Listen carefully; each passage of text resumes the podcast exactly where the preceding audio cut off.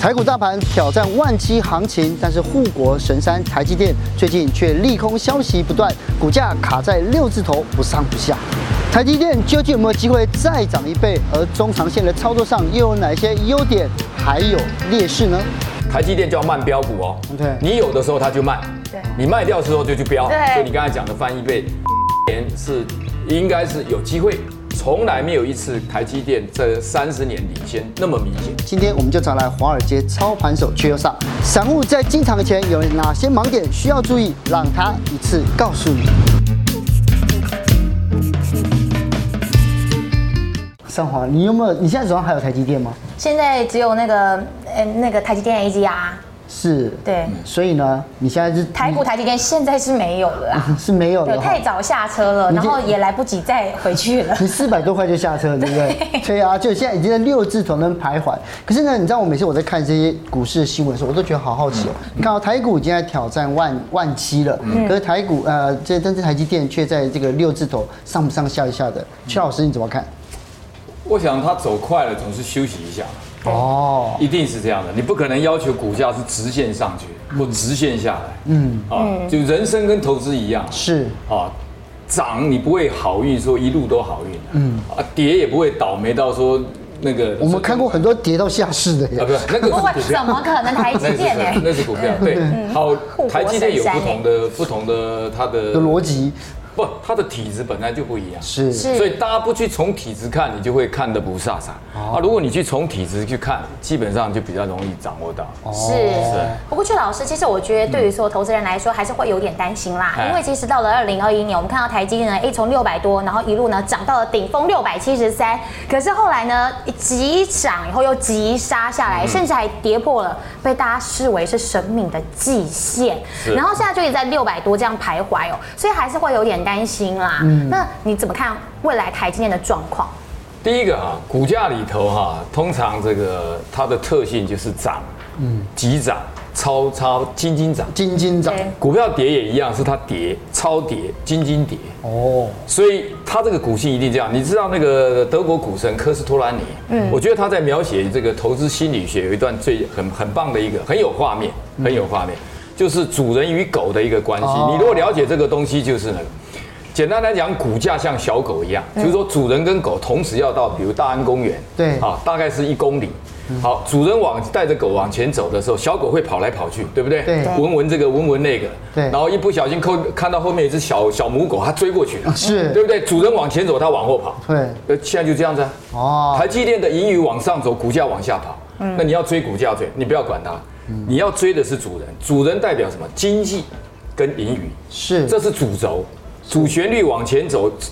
这个副旋律往前跑，这正常。对但你你如果不去抓意这个主旋律，再抓这个小狗跑，那你最后到达目的地，同时主人跟小狗到达目的地，嗯主人走了一公里，小狗跑了四公里，所以股价上下波动就是这个。哦所以你去追小狗，你不要，你就看着主人。台积电你的产能，所以我上次有一一段视频我就讲，看均线，你刚才谈到的四维均线很重要，嗯看月线。看女性的生 V 事业线都不如台积电的生 产线，生产是线，所以生产线就是这个盈余主哦你也轴。开始也学坏了哦，对用对对， 男人不坏，这个女人不爱嘛，对，所以跟你学的。一一般来讲的话，在筹码面上，我们看到就是外资持股台积电，其实占超过七成以上嘛对嗯。可是今年年初开始，其实外资超卖卖超是，对，卖四十五万张，其实很多哎，对啊很吓人的。是那俊老师你怎么看呢？呃，我又有不同的解读。嗯，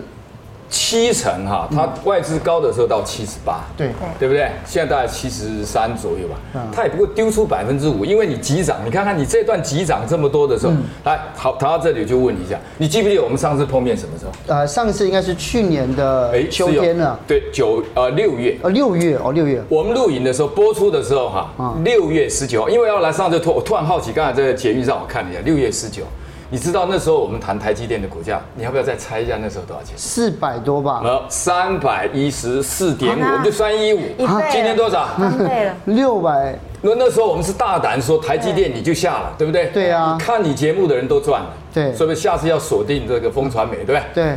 三百一十四点五，三一五，今天六百零五左右，对九个月涨一倍，你不会觉得太快吗？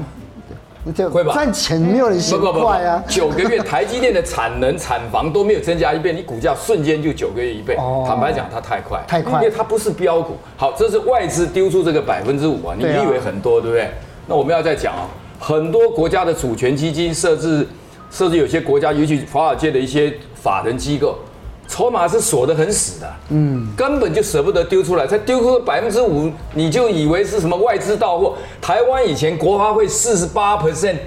到到剩下六趴，你应该那个标题是台资到货台积电，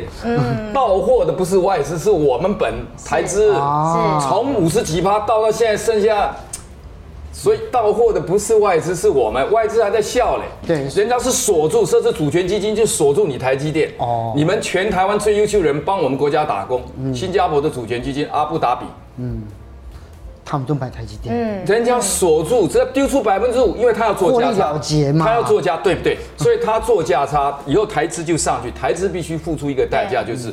要买比较贵的台积电，因为早期便宜的时候你没看上眼，是现在呢，你必须从外资身上公开公开拍天下，你要贵一嗯点，因为你你你有眼无珠，听起来好像是买爱马仕那种感觉。嗯对嗯对，所以基本上这五趴哈是一个基一个调节哦啦，不要太紧张。 是所，以好的东西人家舍不得放出来，啊如果他丢个二十趴，哎，可能你要就要担心呃，了。不担心就要观察一下为什么他会做这个动作。是他丢五趴是做价差，嗯你被下杀去，台资如果被下压出去，人家反而补进来，哦那就去看谁先补回来，看谁先补回来。是赶快台资看谁补回来趁着是外赶资快，我们现在就你来下下你们下你们聊，我现在就先赶快下一先下讲。的。 现在的时间应该来不及了 啊。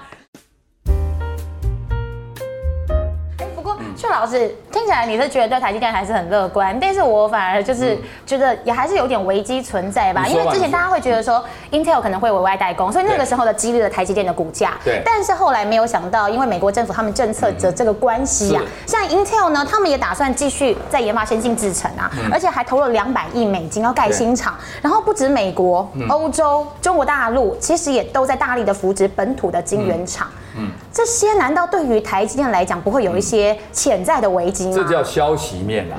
消息面在嗯是小狗吧小狗对小狗小狗，基本上呢，消息面里头你永远有不停的消息进嗯来，啊、基本上来讲呢，你说 Intel 它做，坦白讲，如果你今天是 Intel 的 CEO，你也会做，很可能会做相同的动作。是，但是重点就是说，台积 Intel 盖这个厂房会不会威胁到台积电，这才是我们要去关注的。对有没有这个条件威胁？你如果再从过去的历史来看啊，因为台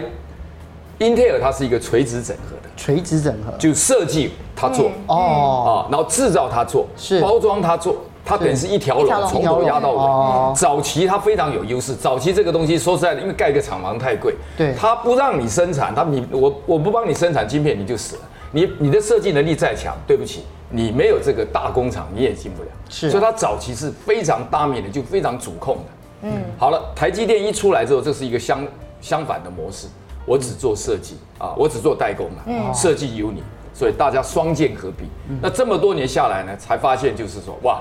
这个部分呢，改变了整个游戏规则。也就是说你，你你要守，就台张忠谋先生讲，你又要制造型，又要设计型，又要封装都行，你浑身乏术，你的战线拉得太广，你对只要有一个地方被攻破，对你就很麻烦。你包包括它的那个，那台积电的制造已经开始。以前对底，现在拉上来的时候、a m d 其实这个方面制造，嗯，设计不错，还可以啦。对制造不行嘛，对他把它制造放掉，然后专注生产，然后找最强的台积电，双剑合璧。嗯，你看抢了多少英特尔的单？对所以英特尔就开始招架不住，所以会一个一个瓦解掉，可能不瓦解会撑在那里啦。嗯所以你说它马上上来就改变不，这是第一个。对第二个部分呢是英特尔呢，我们以前在形容外国人啊、美国人啊，我们以前留学也当然也有种族歧视啊。嗯我们形容美国人的叫 blue，那贵族叫做 blue blood，我不知道你们听过啊蓝色的蓝血，蓝色的血，我们的血是红色，红色的他们那种人是习惯是高贵，所以 Intel 要弯下腰来做服务，没那么简单。哦哦，台积电在一九九八年，你去看这个杨爱丽在《天下》杂志在写的，张忠谋那时候就要转型，他说台积电第一个十年是以制造为主。现在未来要获得高毛利，要进入服务为主。你看到台积电那个名字，台湾 Semiconductor Manufacture 那个制造，台积电其实已经转型到服务，服务到什么东西？我的厂就是你的厂，哦，而且那里面的服务，而且你成功我就会成功，所以台积电的是 IC 设计也很强。对，它是很强，它是没有放出来，甚至它有些做的设计已经不会做到部分。所以台积电，比如说它最强调的一个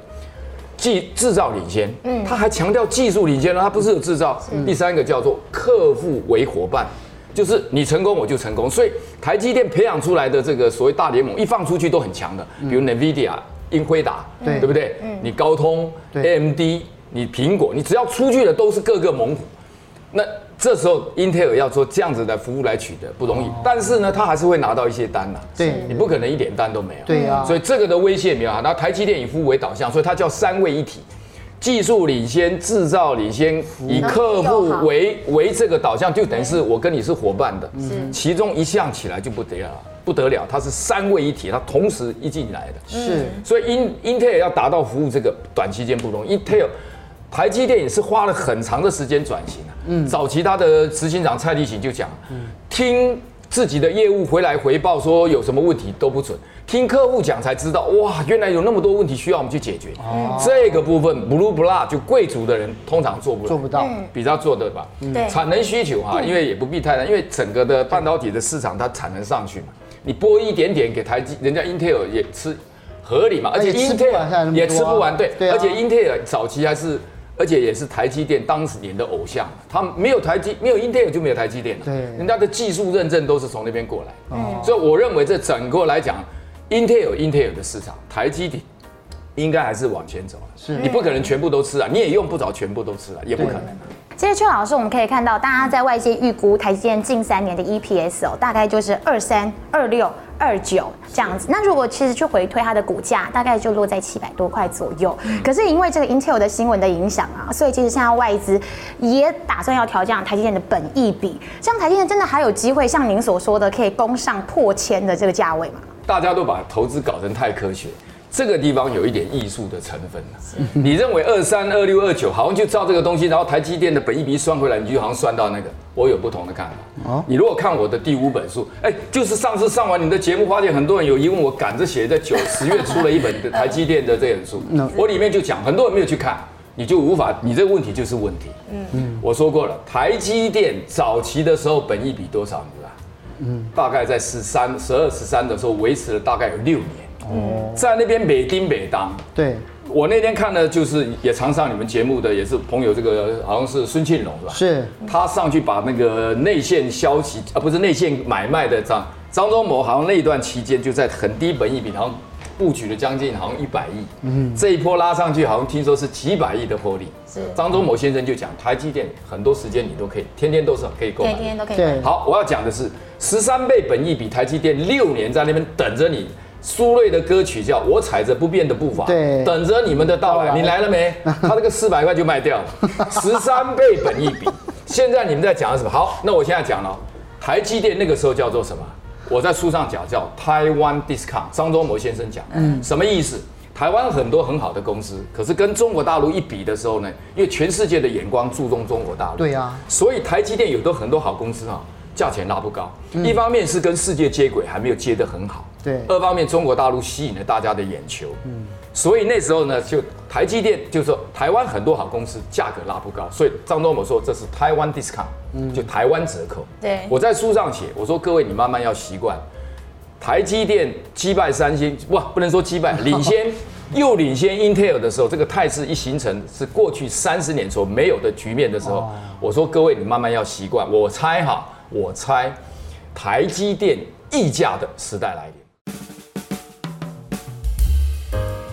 如果是这个时代真的如我所判断的话，各位你就要习惯，你还在拿那个过去阿玛西的那十三倍，不是台积电不能回到十三倍，机会比较难。我的解读这样，所以你如果再拿那个过去这样比，我有不同的解读，那对不对我不知道。那只用三年，未来三年如果台积电的本益比还维持在高档，那就证明台积电的溢价时代老里来临是。如果不对，那当然就是哦，那就我们就在修正嘛。反正我经常在眼镜行配眼镜。哎，那所以邱老师，照你这么说，台积电还有机会再翻倍吗？就再翻倍就一千二呃我上次好像有在你节目不是提了吗？会不会下次邱老师去来的时候年跟又今翻年又倍？不一 样了。哦对啊来一样 但一去样年到今年是翻倍是翻倍了是翻那倍了，对翻倍了嘛？那我们对再啊再来一次，就是借问老缺台积价如对何？啊，对啊对不对人家只杏花村吗？不不，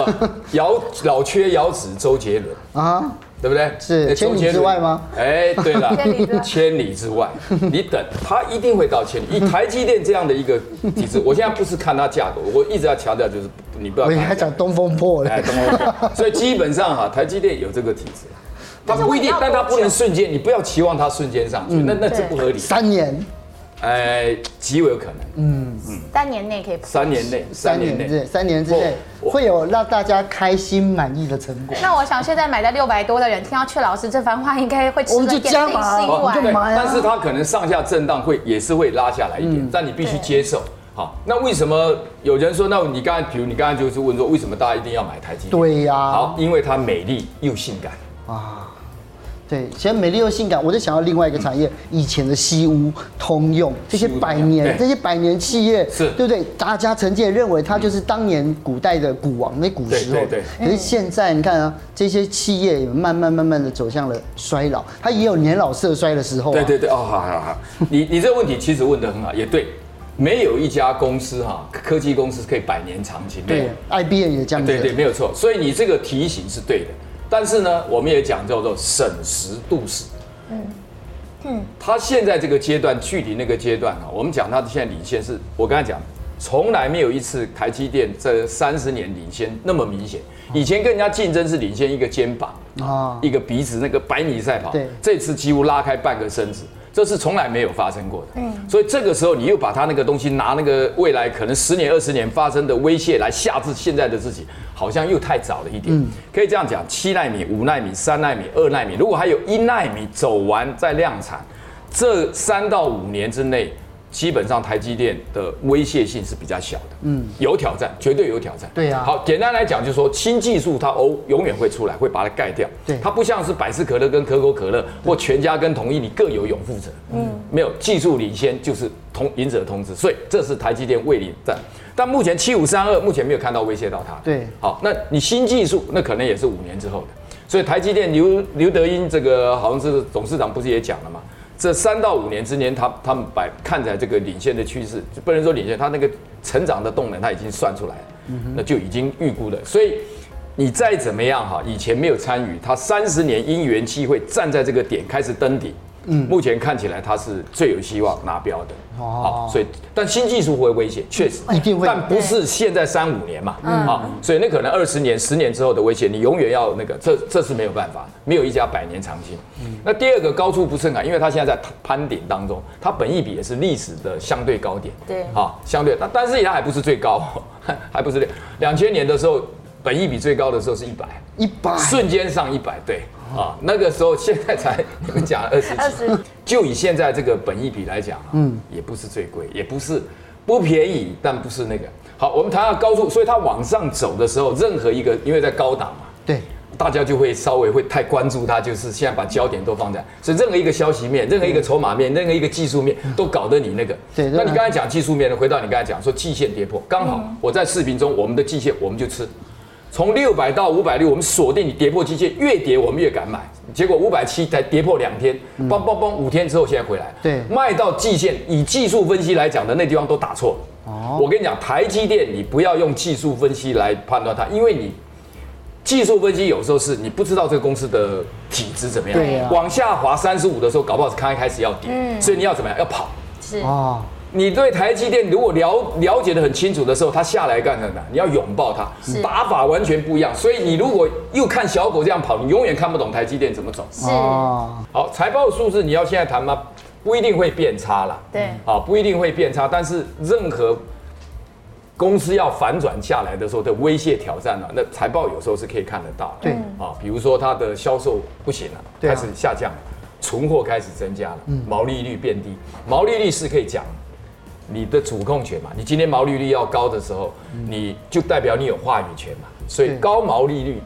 是代表台积电一直有这个主控就权、是它的技术优势。嗯对，没错，没错。对，接下来呢，就会转换成营营业利，嗯那就中间你还有一些成本消耗掉，就是你的管理经营能力了。对啊，对不对？有些人是毛利率很高，可是一到获利、净利、营业利的时候，就成本。Intel 这方面就赶不上，对因为台湾在这边制造有成本优势。对，好，你再接下来会再往转换到就是 EPS 了，就是盈余了，对啊，不管是净利率或什么，台积电目前在这方面来讲都很棒，所以我说它不但漂亮，而且性感。嗯，不过其实阙老师，我想请教的是啊，哎像是在二零一八一九的时候，我们可以看到它的三率都曾经是下滑的，对。但是当时对于股价来说的这个影响哦，好像又跟三率没有那么大的相关性。那你是怎么来看待？就是当三率到了一个什么样的一个状态的时候，可能对于股价就是要特别注意了。这道题目是非常棒的问题，哦，这道题目可以直指巴菲特的另外一个关键选股。看起来它是往下掉。哦对呀巴菲特曾经说过一句话：我们宁可看到我们公司不赚钱，或你公司我投资的公司，但它的护城河越挖越宽，越挖越宽。嗯对，那两三年的钱都跑去挖壕沟了。哦，才因为他已经要先蹲后跳，要不然怎么七五三二砰当就是过来了。他在产能上，而且他当然还有一个一九的时候，他有一个那个光阻剂啊，对啊那个产生的一些问题。但他重要的是，他已经在挖壕沟了。对哦先蹲后跳。那时候你去看雅虎的财报，国外的雅虎的这个 finance 的财报，那时候过去它五年的盈余，基本上的成长幅度只有二点五八，嗯，不到三。你知道未来五年华尔街怎么预估吗？我认为要调整啊。我上次跟你碰面的时候，我们在聊的时候，那个时候我就在讲，大概是十六，很高喽。哦对啊以前从三到十六跳五倍，对后来呢，我大概去年出完书的时候，它调到十八；我写完书的时候，它调到十八。嗯，最近它调到多少？要二十漂亮，二十二十24三二十三。哦，我想是二十三。所以你可以看这个幅度，那代表它的什么？嗯你要看的就是这个。我刚才讲的，主人往前走，你就是要看这个，嗯但是它也会误判，会调整，那你就把它再打个折扣。好，我说那个十六的时候，我出书的时候，我说十六打个折扣，十二就好了。台积电盈余百分之十二的话，七年就翻一倍，所以在五到七年的时候，它又跑得快。对所以你刚才讲的翻一倍，三年是应该是有机会，嗯，五年中间七年就有点落后了，对我认为不需要到七年。对，嗯对，所以现在看起来虽然有一点贵，但是一个很重要的原因就是说台积电状况比较不一样。状况不错，对。可是你这样看啊，就哎我们每次看这种时候，这些专家就喜欢啊，这个叫先蹲后跳哎啊，如果膝盖不好了，蹲下去就站不起来了。对对对，有可 对啊能。所以呢，你不要只看，我跟你讲，投资台积电你不能只看财报，对啊你还要哎看它年报，啊看年报因为它财报你无法反映它的竞争优势嘛，对因为它随时在波动里头，所以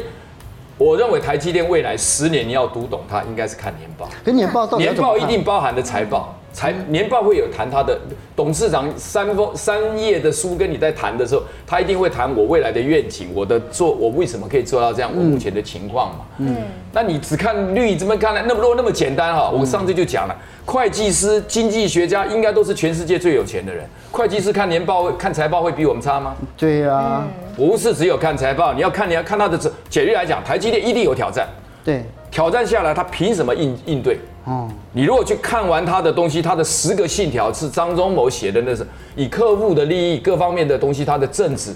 他我刚才讲那三位一体就已经打下了他的最强了。他张忠谋先生在前十几年几乎都是投入在企业文化的营养，这个东西都你在别的财报里头都看不到都。看不到这样好事，不容易看到但如果说，比如说好像上化现在想要买台积电，他应该注意什么？我看现在它，因为现在坦白讲是相对高点了，你就分批进场。上次尤其我们我我在视频中走六百块往下跌的时候，大家说啊一破季线就台积电会其守实不住陈，飞龙也讲了，五百七就买啊对。对，你我们分五十发子弹，我当时就说分五十个单位嗯了，越跌越买，跌到五百六，好了，认了，那就欣赏享受波被动啊，被动欣赏波动，嗯你就欣赏台积电偶尔这样波动一下也没什么不好。你你把它保留，你用你要拥有一家台积电嗯企业的全世界一流企业的角度去看台积电啊，你就比较有定见，也比较有远见。但是邱老师真的就是有很多小散户勇敢买啊，所以我们可以看到，在去年的十二月三十一号那个时候呢，台积电的总股东数是六十万哦，对结果呢，来到了今年三月的时候，已经破百万， 100万结果呢，到了这个四月初的时候啊，因为那个台积电填息嘛，有一些小股东撑不住了，可能只买个几张的人就又退出来，所以的股东数就跌到九十八万。是所以很想问老师，其实如果很多人是在今年才买的话，很可能是小赚，不然呢就真的是被套牢。你要给这一些散户们一些信心喊话。基本上哈，台积电是这样子啦，因为你可能会，因为它我刚才讲嘛，股性的特质是涨，嗯，超涨、金金涨，对啊呀所以有一些散户会在那个尾巴段呢受不了诱惑进去的，因为这不能干。但是台积电有一个好处，台积电是你可能会买贵，在某个时段你没有经验，你可能买贵，但你不会买错。啊，所以，但有些股票哈，看起来活蹦乱跳，你一买错，它一下来，你回不来了。身家都没了，没了没了，台积电不会。这个是它最弱，所以这个要再去谈台积电整个的全世界一流的企业体制啊，我就讲四个，在书上讲，很多人都没有注意这个，我觉得很难。第一，它的品牌忠诚度，嗯，几乎苹果这是世界级的，它品牌忠诚度现在是世界级的。第二个，它有差异化的策略，它跟人家做里头，像我们刚才讲 IDM 这个三星跟目前那两个对手，三星跟 Intel，跟它是岔开的。第三，最重要最重要，你光想这个就可以了，它有无可取代性。目前你说哪一家可以取代三星、取代 Intel 没有？没有我刚才讲了，谁离开 Intel 谁倒霉。对，所以它这个无可取代性是世界级公司。第四个，它有持续竞争的优势。嗯，这四样东西会构成台积电，你可能偶尔会买贵，嗯，但你给它等一段时间，你会后悔你买的太少。啊别的公司没有这个条件，哦，就因为是这样，所以我们那么多人会喜欢台积电，原因就是它怎么样稳，是它判断错误，顶多时间套牢。但有些公司你时间套牢就没有，而且台积电历年来你可以看，上次我们在看都是盘整，瞬间九个月，台积电叫慢标股哦，对你有的时候它就慢。对你卖掉的时候就去标，对给小标股知道，对不对？你卖掉你就知道安利的三 啊，所以用你的痛苦经验告诉小少对不对？ 200对不对？就告诉小资主慢标啊股，你不要乱卖，你一卖它就标了。好了，你们干杯，我赶快下单来。来来来来来。